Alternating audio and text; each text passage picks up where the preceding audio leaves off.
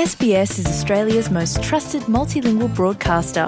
Our listeners are loyal, highly engaged, and have supported countless local businesses. We offer advertising packages for businesses of all sizes. Our experienced sales team will guide you through the process of owning a great campaign. Bring your own ad or have our production team make you something in one of our 68 languages. Start the conversation with your new audience today. Email sales at sbs.com.au. شما به SBS فارسی گوش می کنید. یک گزارش جدید حاکی از این است که تعداد خانه های اجاره ای که میزان اجاره آنها کمتر از 400 دلار در هفته است به کمترین حد خود در تاریخ استرالیا یعنی در حدود 19 درصد رسیده است.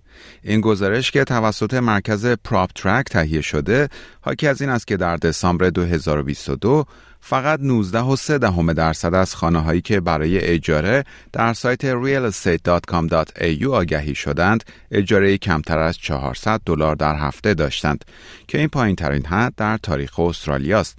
این در حالی است که در مارس 2020 چنین خانه هایی 41 و 8 دهم درصد از خانه هایی که برای اجاره آگهی شده بودند را تشکیل می‌دادند. کارشناسان پیش بینی می کنند تعداد خانه های اجاره ارزان در ماههای آینده همچنان رو به کاهش باشد.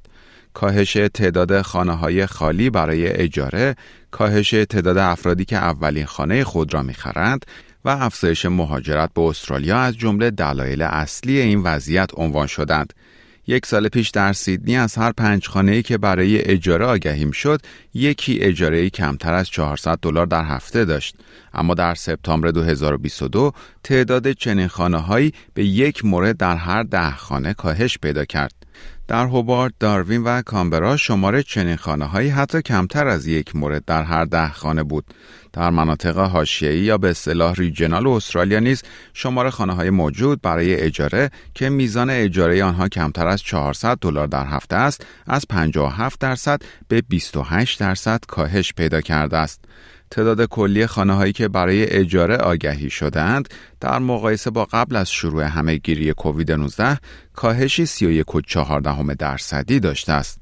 اگنس مور اقتصاددان پراپ ترک می‌گوید یکی از دلایل اصلی کاهش خانه های اجاره ارزان این است که به طور کلی تعداد خانه های اجاره کاهش پیدا کرده است. کاترین برچ اقتصاددان مرکز ANZ Research می‌گوید علاوه بر افزایش تقاضا استرالیا با محدودیت هایی در زمینه عرضه خانه های نو مواجه بوده است که این تا حدی مربوط به مشکلات موجود در زمینه زنجیره تامین کالا در بخش ساختمانسازی است. در دسامبر 2020 مرکز جمعیت دولت استرالیا اعلام کرد که مهاجرت خالص شهرهای پایتخت ایالتها و قلمروهای استرالیا به این شکل بوده است که در دوره سه ماهه منتهی به ژوئن 2020 حدود 10500 نفر از این شهرها به مناطق regional استرالیا مهاجرت کردند. این بیشترین حد در تاریخ استرالیا و بیشتر از دو برابر میانگین دهه گذشته بوده است. همین مهاجرت داخلی باعث شده است تا تعداد خانه های اجاره ای موجود در مناطق regional استرالیا هم کاهش پیدا کند. like، share، comment. SBS فارسی را در فیسبوک دنبال کنید.